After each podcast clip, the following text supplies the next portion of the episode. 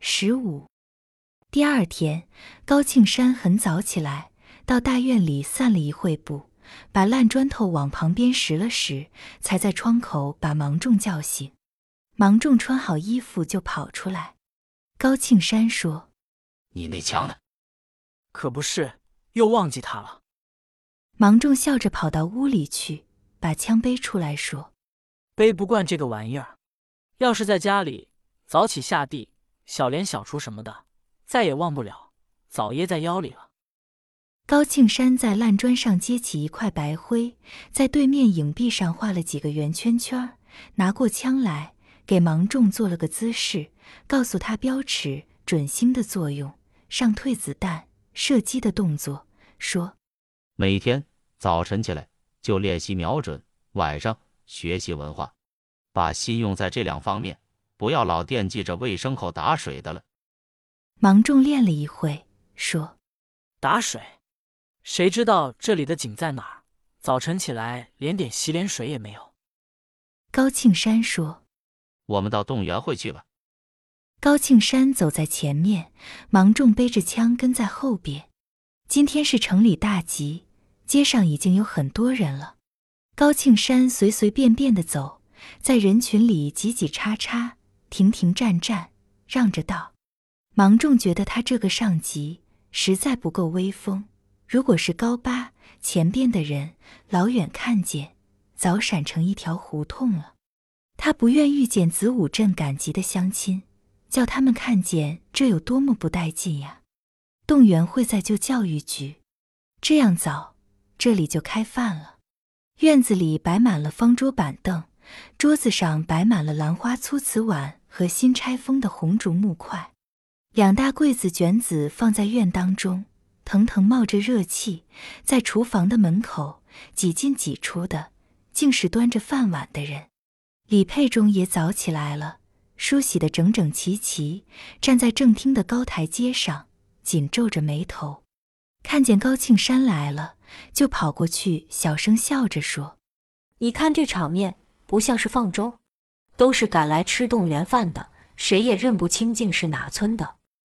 这就好，：“高庆山说，能跑来吃这碗饭，就是有抗日的心思。现在主要的是要领导，要分配给他们工作。什么工作呀？李佩中说，放下饭碗，一擦嘴就走了。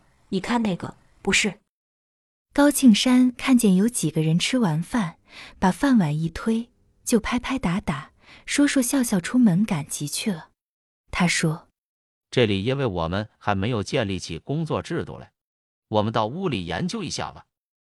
李佩中领着高庆山到大厅里去，回头对芒种笑着说你也去吃个热馒头吧，家里吃三顿饭惯了，恐怕早就饿了。：“等他们进屋，芒种就到大柜子那里抓了三个热卷子，在手里托着，蹲在台阶上吃。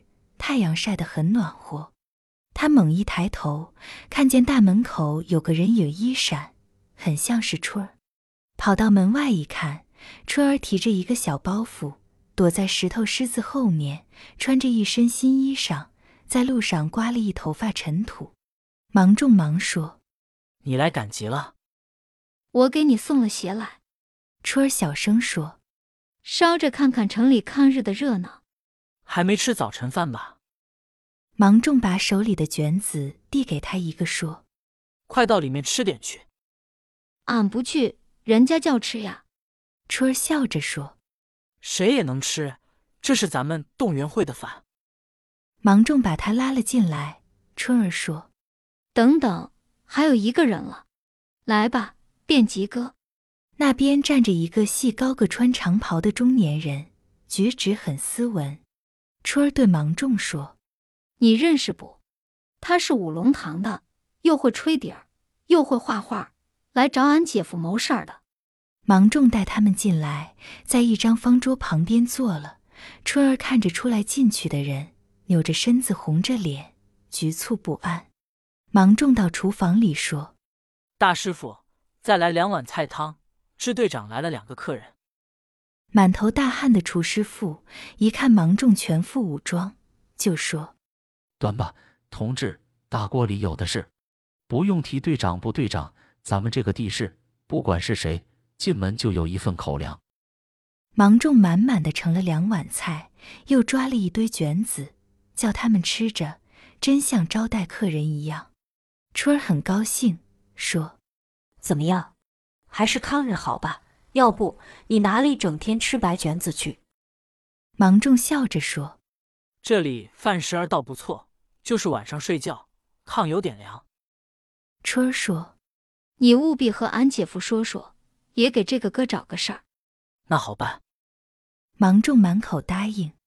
现在正是用人的时候。要不然我也不来。叫变急的那个人慢慢的说我是觉着有些专长埋没了，太可惜。在国家用人的时候，我应该贡献出来。：“他说着站起来，从怀里掏出一个纸卷儿，在方桌上打开，那是四张水墨画。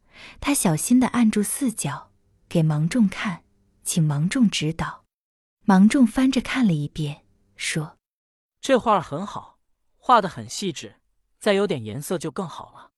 可是这个玩意也能抗日吗？怎么不能抗日？：“叫变急的红了脸。这是宣传工作。”芒种赶紧说我不懂这个，那不是支队长来了，叫他看看。：“高庆山从大厅里走出来，李佩忠拿着一个红皮纸本子，笑着跟在后面。”春儿小声问芒种。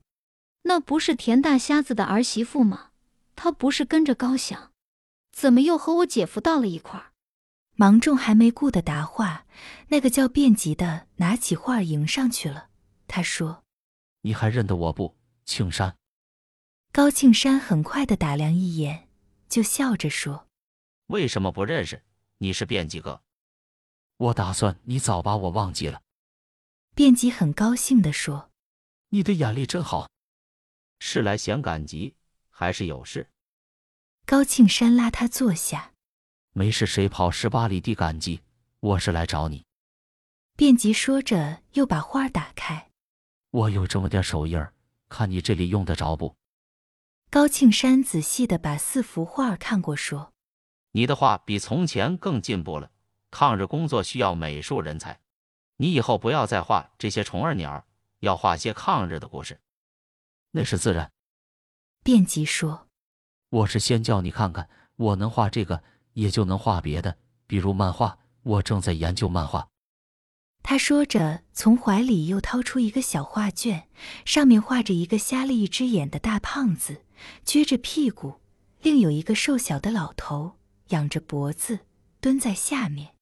芒种一见就拍着手跳了起来，说这张好，这张像，这画的是田大瞎子和老蒋，这不是今年热天子午镇街上的黑天儿，感情是你画的。：“李佩忠看了一眼，就拉着春儿到一边说，组织妇女救国会的事儿去了。”这几年你怎样过日子呀？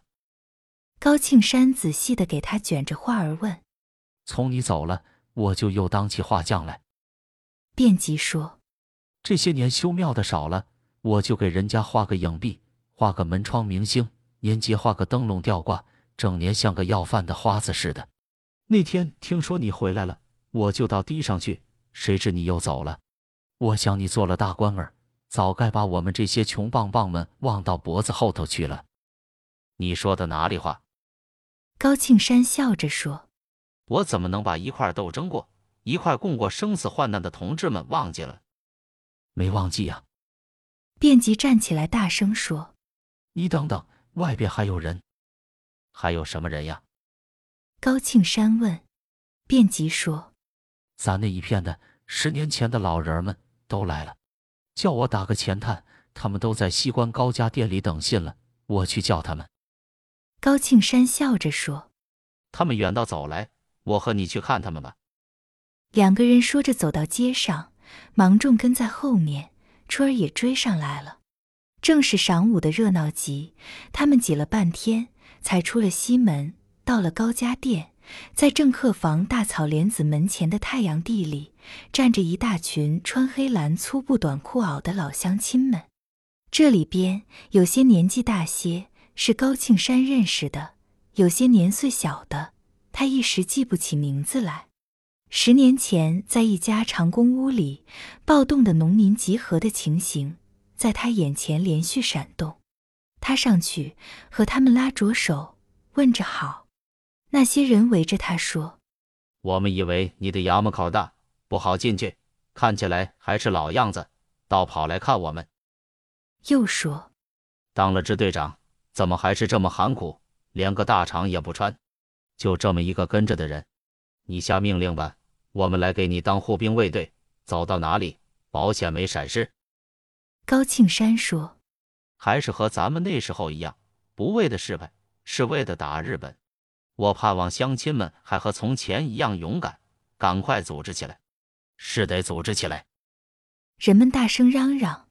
可是得你来领导，别人领导不随心，我们不干。就是我领导呀，”高庆山笑着说那行，：“人们说。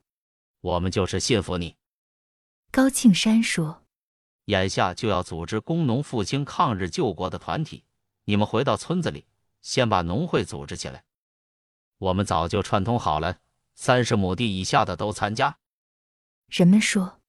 不要限定三十亩，”高庆山说组织面还要大一些，能抗日的都争取进来。现在是统一战线，我们都推四海大伯当主任，：“人们说。可是他老人家不愿意，不知道为什么到了这步田地，他倒不积极了。